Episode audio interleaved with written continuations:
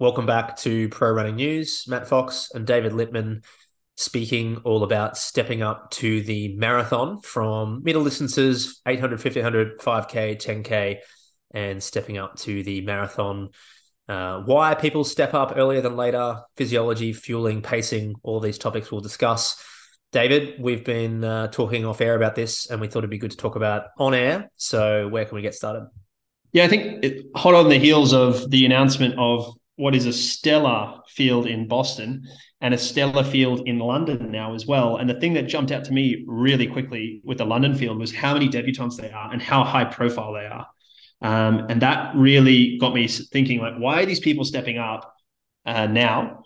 And obviously there's a lot of money being paid uh, to by the majors for this sort of thing and to bring the sort of um, marketing around it right? Because um, and then my thinking was around also how well are these people going to do? Because it's pretty hard. Like and i had a bit of a bet with a friend around success rates of some of these people and i sort of i, have no issues betting against a debutante uh, because i know how hard debuting in the marathon is no matter what quality of a runner you are it's really hard to get the marathon right. Um, and you know average pb is like I think the fourth or fifth marathon for most people, the number of marathons to get their lifetime PB. So I think all of that's relevant. And then we decided to start talking about it. So um, yeah, I guess the first and most important question, um, and maybe I've alluded to it, maybe I've given the answer already, of like why are people stepping up so early? And um, I've got some thoughts about it. What do you think?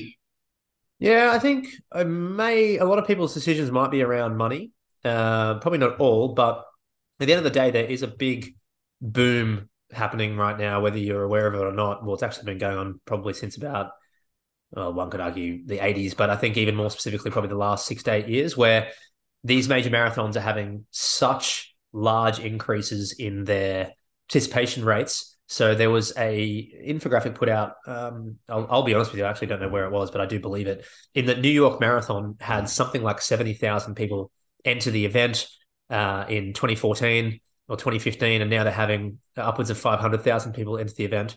And obviously, they can only take 50, 52,000. But what that's meant is demand is higher, supply has stayed the same, or maybe it's increased a little bit, but the entry fees have gone through the roof. What that's also meant is sponsors have come on board to these events, which means more income for the event. Uh, many, many sponsors in in the cases of the majors, which means more money in the door, which means more prize money to pay athletes to turn up, uh, sorry, appearance fees for athletes to turn up, prize money for athletes to win. And so I think maybe incentives a big deal because I think marathoners, uh, at least at the top end, are probably paid better than most middle distance or 5K, 10K athletes. There are exceptions to that rule.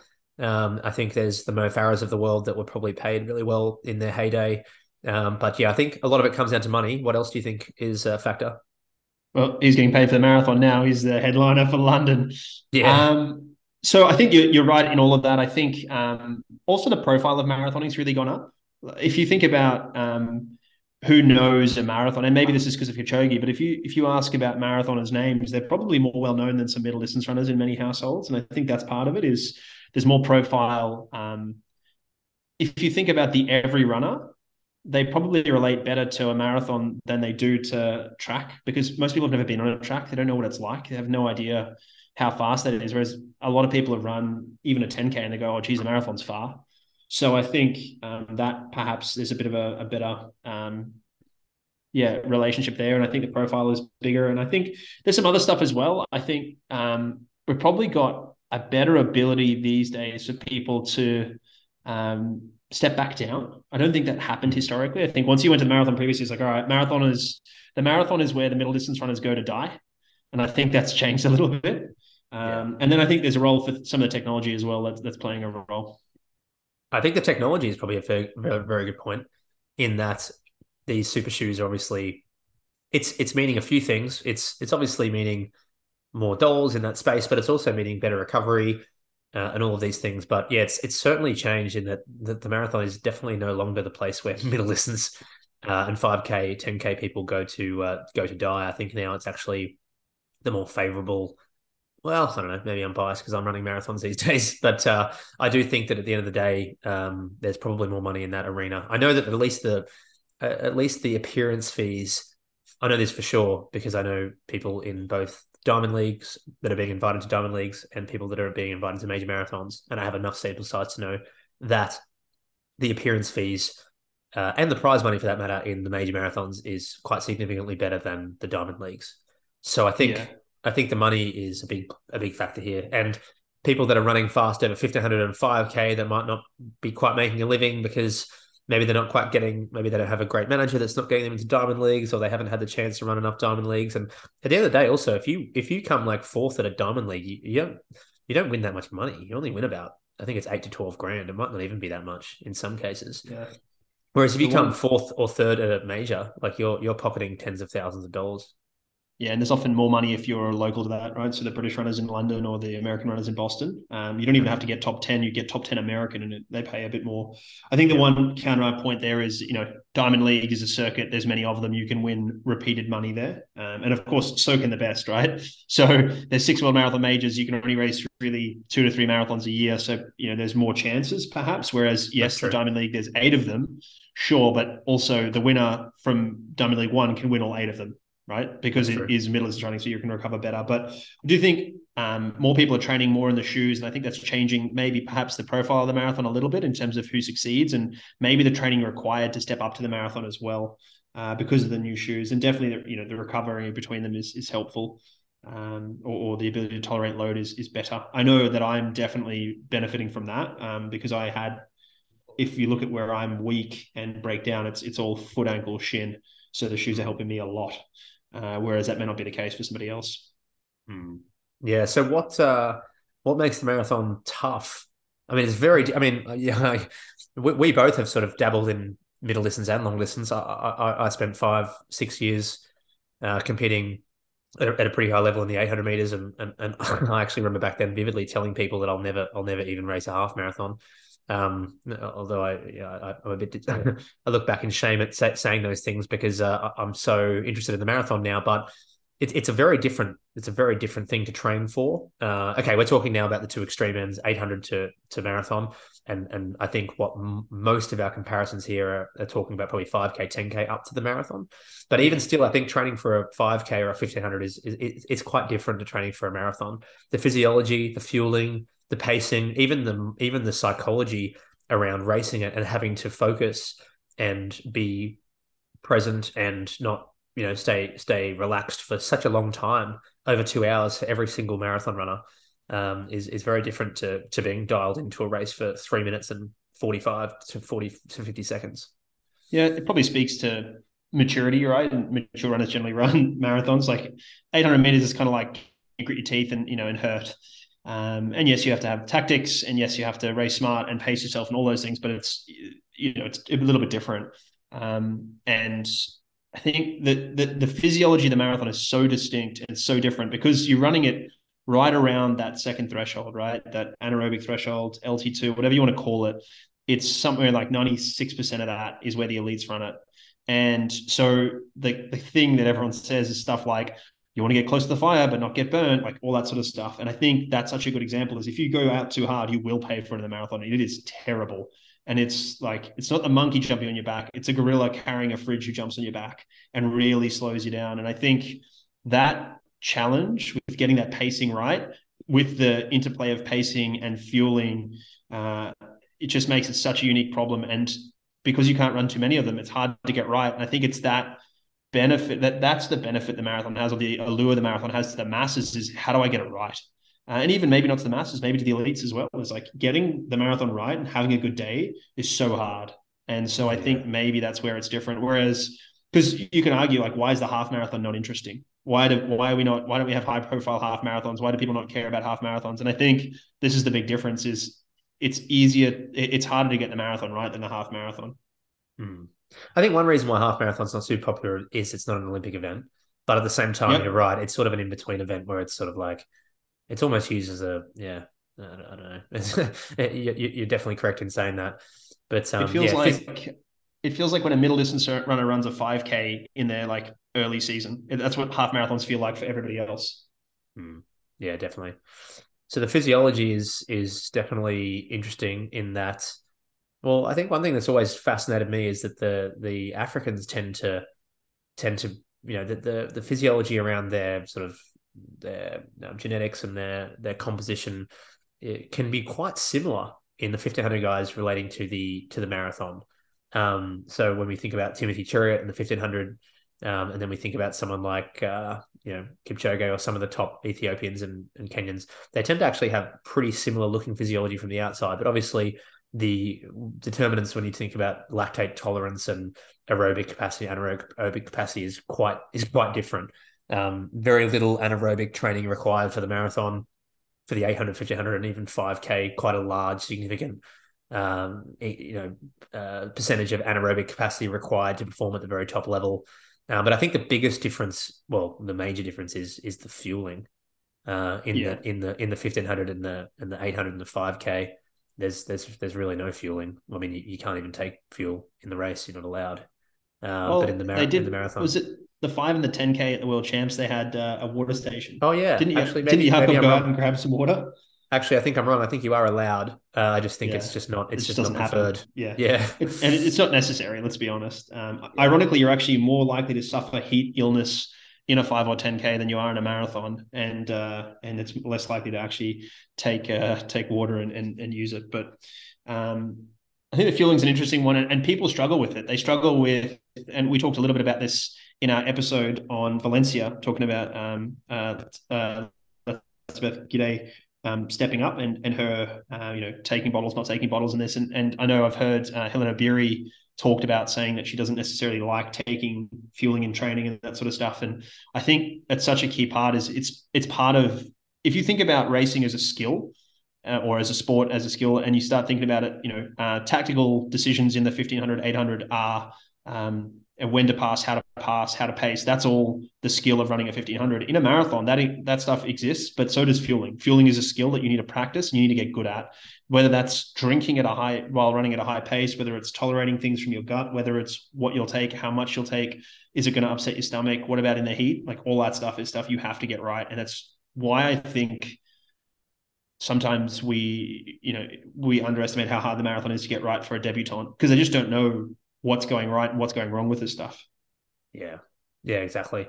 Yeah there's absolutely no well you know you pointed to one example of of in a really hot 10k that they offered drinks on the back straight which of which some people came out and grabbed i think even in the 5k um but yeah i mean that's that's i'm pretty sure that was water and it was mostly just to cool down. Although i'm not sure it, it might have been it might have been uh, uh, some sort of carbohydrate drink. But in a marathon, uh, I think half marathon is, is a distance where you can actually get away with not having fuel in the race, especially if you're at the very front end running 57 minutes um, yeah. or 58, 59 minutes, or in the women's case, 63, 64 at the very front end. I know the world record is 62, but um, in the marathon, it's a different story. Uh, I am not sure anyone can get away with running the whole race without fueling and run to the best of their ability. So yeah, fueling is a is a huge deal it's something that I think most people don't fully understand until they're a few marathons in, and then they, then they have a, a light bulb moment or a light bulb marathon when they're like, "Oh, this is why it's really hard in the last 10k." Uh, yeah. it's because I've run out of it's because I've run out of fuel, and uh, of all people, you're the master of this, so we can talk a little bit more about that. Yeah, I think um, I mean the guidelines suggest uh, even in a half marathon, you might benefit from say one gel. Um, but yeah, it's uh, maybe two, but yeah, thirty to six. I think it's thirty grams is probably enough there. So yeah, it's usually one gel for people. But as you said, you can have that on the start line. You can have that you know wherever else. So uh, it's not necessarily um, that important for an hour. But yeah, as you get beyond two hours, and as you again, as you're getting more towards your anaerobic threshold, you're starting to really burn through carbohydrate stores.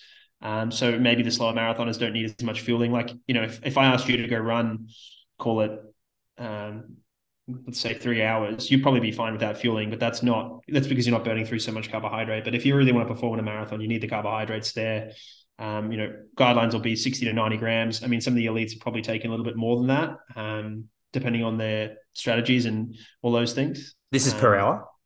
Yeah, per hour, I'd say. It depends. I mean, look, some of them will take less and don't necessarily need it um, because they're also smaller and uh, more efficient. But uh, I'd say most of them are taking uh, some carbohydrate. Well, I'd say I know that they're all taking some. It's how much and, and when. And um, yeah, most of them would be taking at least 60 grams an hour, I'd say, uh, perhaps more. I mean, look, we saw with the Breaking 2 project, Kipchoge really started to try and dial things in, take more fuel um, and go from there. So, yeah, uh, it's inex- it's inexcusable not to be fueling, not to be practicing it. You need to be doing it. And I think I know this is the source of some of uh, Eilish McColgan's uh, problems in the marathon and why she pulled out of London last year uh, was she couldn't quite get this right, as as I'm told. So um, that's interesting to see, and she's on the start line for London, so it's really cool.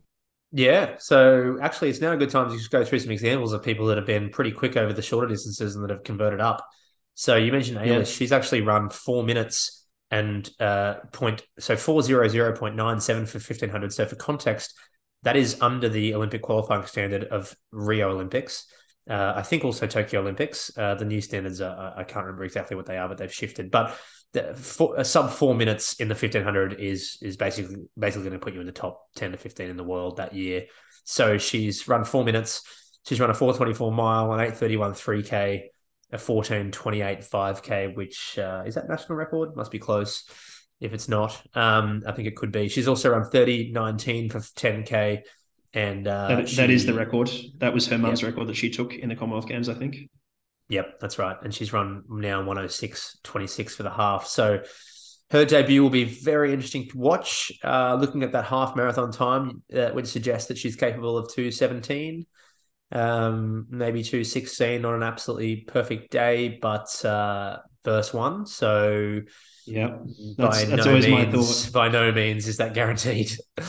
yeah. yeah. Interestingly, her PB on the road for 10K is also 3019. Mm. So she's obviously converting that across pretty well uh, and tolerating the roads pretty well. And I mean, look, 66 26 is is quick for half. Oh, so yeah. that's a pretty um she's set up for it, right? And she's also um she's yeah, she's got the physiology for it for sure. Um, and I mean, Sifan Hassan is the other one that's is another one that's debuting another high profile debut, and she's got similar stuff, right? Um, she's way got a faster. three, yeah, way faster over the eight and fifteen, yeah, yeah. She's a three fifty one, uh, eight hundred, a fifteen hundred meter runner, which is super quick. Um, interestingly, she's got a slow mile there, comparative four twelve. It's probably just because she hasn't run many of them.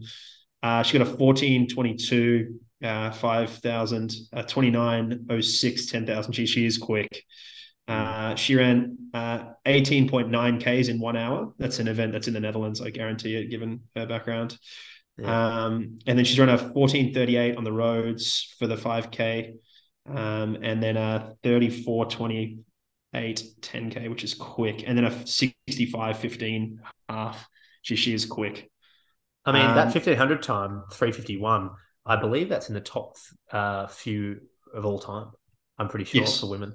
Yeah. Yep, it is. Um, yeah. So that's it's actually ranked. Uh, no, it's ranked number six. So yeah, yeah the fastest the world record's only one one point five seconds quicker. Uh, three fifty. So so quick. Yeah, so she's one of the fastest fifteen hundred meter runners of all time. Um, she's also 156, uh, 81 to 800. Uh, I'm not going to look that up, but I'm, I'm pretty sure it's probably ranked between about 8th and 15th of all time. Yeah. Uh, world record being 153, Olympics normally being one in about 155, 156. So yeah. she's she's really one of the best middle distance runners of all time. Interestingly, um, she yeah. doesn't convert her track to her road as quite as well, maybe because she hasn't run as many. And I mean, but, but, she still has a good half marathon, which is obviously not on the track. Um, that one hour would have been on the track though. Um, so it's all very interesting to see how she goes off of it, right? Um, well, most of the races I've ever seen her run on the track, she's normally doing the last lap in something ridiculous. So that yes. tells me that she's probably just winning the race and not really running as fast as she can. Yeah, that's probably true too. Mm. So I, I, do wonder if she could have run the world record in the 1500 if it was in the right race. But I'll, I'll be honest, I actually don't know if that 351 was paced or or, or what, whatever it was. But um, yeah, so point is stepping up to the marathon. She's run 65 15 for the half, which says 215 is definitely in the ballpark if she gets it right. But uh, we love that question because uh, getting getting the marathon right is a whole whole other beast. Yeah, it's uh, it's exactly right. It's a real. Uh, it, just because you step up and just because you've got a good halftime doesn't uh, mean you convert. I mean, a high profile example from Australia uh, was Brett Robinson, who's recently converted really well, and ran obviously the fastest time ever by an Australian man. But for a long time, he'd had a, a 59 minute uh, 10k uh, sorry, 59 and a half marathon that he didn't quite, couldn't quite convert. I think he'd run 210. Um, yep. And, you know, everyone knew he could run much quicker. And he subsequently has and probably has more in him. Uh, I think yep. most people would agree he's probably got a bit more uh, to improve in the marathon, but it's just hard. He was struggling with getting his um, sort of some abdominal pain or something. It sounds really strange. I, I don't think he knows exactly what's going on and, and how to deal with it, but um, he started to convert. Stomach cramps, cool. I think. I think I remember him saying in his podcast it was some sort of stomach cramps, and he was getting them almost every single race in the last 10, 12k. Yeah, and the only thing that's helped him is slowing down, and um, so that's a good example of things that can go wrong as you step from. You know, I've run a few ultra marathons. As you step from something like a half marathon to a marathon to an ultra marathon, what what you start to find is it's not um, if something goes wrong, it's what, and then how many things go wrong, and, and how you navigate them, right? So, do you miss a bottle? Uh, do you get a stitch? Uh, is there a wind? Is does it start raining? You know, all these things. So the adversity comes, and it's just how do you navigate that adversity? And I think that's the big difference is that when you're a middle distance runner, it's kind of like, oh, was my day, and you know, you're a couple seconds off. But if it's not your day in a marathon, that's a lot. It's it's a lot different, and it's also you've got to sort of navigate it because you also don't know what happens, right? Famously, Des Linden won Boston after having stopped, I think, with Kara Goucher for Kara to go to the toilet um, because it was such a bad day, and she sort of um, she won it from there. So I mean, That's because everyone it's- else dropped out. I think. Yeah, exactly. But- no, no, I mean, to some extent- yeah. yeah, she did, but to some extent that's true. But I guess the point I'm making is just because something's not going your way in a marathon doesn't mean that can't you can't come good and other stuff doesn't go wrong for other people, which is the, Oh the- yeah. the beauty and the the ugliness of the of the marathon, which is you know why I think it's hard when you start out because you're so used to things going pretty well for you, or if it doesn't go well, you know it's not your day, and so you step off or something like that. So I think that's part of what's con- what makes converting so hard. Yeah. I mean, I really enjoyed an interview by Sinead Diver, who broke the Australian national record in Valencia 221, I think it was. Yeah. Um, she she spoke, I actually don't remember what podcast it was, but she spoke about uh, she nailed it. She said um, she she thought she could run 221 for a few years now, but she just hadn't had the she just hadn't had the stars align. And she Yeah. said uh, that when something goes wrong in a marathon, it's just like this exponential loss. And I can't agree. I can't agree with that more. So you sort of just started to talk about that in the 5K and the 1500 and the and, and the 800. If something goes wrong in the second half of the race, there's only so many minutes to go until you're done. So in the 5K, for example, if, if you, uh, well, you know, let, let's let's say you get a little bit of a stitch or or your shoelace comes undone or or or some or, or you just start to feel terrible at the 4K mark, you've only got a few minutes left, and so there's only really so much time you can lose. But at the 30k mark, if you if you if you have a shoelace come undone or or there's a massive headwind or you have a stitch or your stomach explodes, which is what many people experience when they take a gel too quickly or they take too many carbs in at once or they haven't trained their gut properly. There's 12k to go, which is for most people So far, it's so it's so long. It's it's 40 it's 42 to 60 minutes. So and so- well if you blow it really badly it's even more. But yeah. And and once your brain decides that you're done, you, you're really done in a marathon. Yeah. You're Oh, really yeah. done. it's it's really tough. Um, you know, like you have every single step you think, should I stop or not? yeah, And, and, it's that's just that's the slog. worst place to be. Yeah, it's really It's such a slog, and and that you know all that, been there. yeah, I think we have that that twelve k's is roughly half the marathon um, in terms of uh, effort, and you know those who pace it well and who talk about it will always say that is like you know race starts at thirty k's or whatever. Mm. Um, so that's what you know when things go wrong, it, it is exponential, and that's because of heat and all sorts of things as well. So I think she nailed it. Um, Yeah. She nailed it there. She's on the London start line as well. Uh, she is Oh wow. running London, so she'll. Uh, I'm excited to see how she goes there. London have a big budget, it seems, this year. They must do. I mean, look, they had to come out. It, interestingly, it looks like London probably, you know, without wanting to throw any shade to anybody, and I mean, no disrespect to anybody here. It looks like Boston perhaps spent a bit more money um, to try and get some men, and and London perhaps stole some women from them, um, and that's kind of relative strengths. I think they're both strong fields, men and women. Don't get me wrong, but what I'm saying is, in terms of big names that jumped out the page at me, a few more jumped out at me from uh, the men's field in Boston and the women's field in uh, London, and that's some of that's to do with with who I support and who I uh, care about in terms of um, their stories. So so I will um, you know don't at me, but that's the sort of thoughts I had around that. No, no, I had the same thoughts. Dominique Scott from Russia was also there. Uh, sorry, Uh, not, from South Africa. Sorry. Yeah, Um, yeah, uh, sorry, I just got thrown off by the RSA. Uh, Yeah. Obviously, uh, South Africa. So Dom's from Boulder. I, I've, I've met her. Um, Yeah. So 407, 1500. Uh, she's run a mile in 426, a 5K in 1459, 31 flat for the 10K, 6732, which was, I remember her running that. I remember being a bit surprised by that, 6732. So, yeah. yeah, she's converted from the 5 and 10 up to the half pretty well. So, might have a good day. Yeah, I thought she'd already run a marathon for some reason, or at least started one, but I might be wrong. But no, that's exciting for her. Come down from Boulder from altitude, come into to London and run there. I think she'll she'll go well. It's exciting to see for her. Um, I guess last question I had for you. I, I'm no good at this because my my history is not so good with it. But who are the best debuts, best debut marathons ever? I mean, obviously we spoke about uh, Beth Gidey uh, with one of the fastest ever debuts recently, uh, and I think Kelvin Kiptum as well, both in Valencia. Oh, yeah. Um, but who else? Hmm. I'm trying to think of fast debuts. Uh, I can think of a um, a couple from Australia that were about ten years ago, where um, I, I, remember one one. Oh, geez, I'm blanking his name now, but some people listening would know. He ran two eleven flat. This is well before Super Shoes. Not Derek uh, Clayton. On, no, not Derek Clayton. Um, I'm actually picturing his face. I'm really, really uh, disappointed that I can't think of him. But he actually never ran quicker after that. He ran 211 flat. But I do oh. remember him doing an interview afterwards. And I remember him saying that he actually didn't pay attention to the time much at all. And he was just racing in a pack, which I found interesting. Sean Crichton? No, no, no. It was, uh, no, you're good. Sean Crichton, I think, was was a little bit before that. But um, I'm trying to think of others. So Kelvin Kiptum's the fastest one of recent you know recent times 201 52 i think it was at valencia um and yeah there's there's been quite a i mean the, the, this is the thing about running that's a bit difficult to follow in that a lot of people have run really fast debuts from Ethiopia and Kenya and we don't really know them.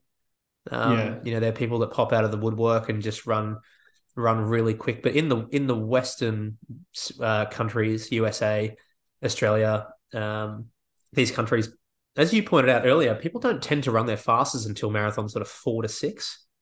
Uh, I can't actually think of too many people that have come out and run really quick debuts.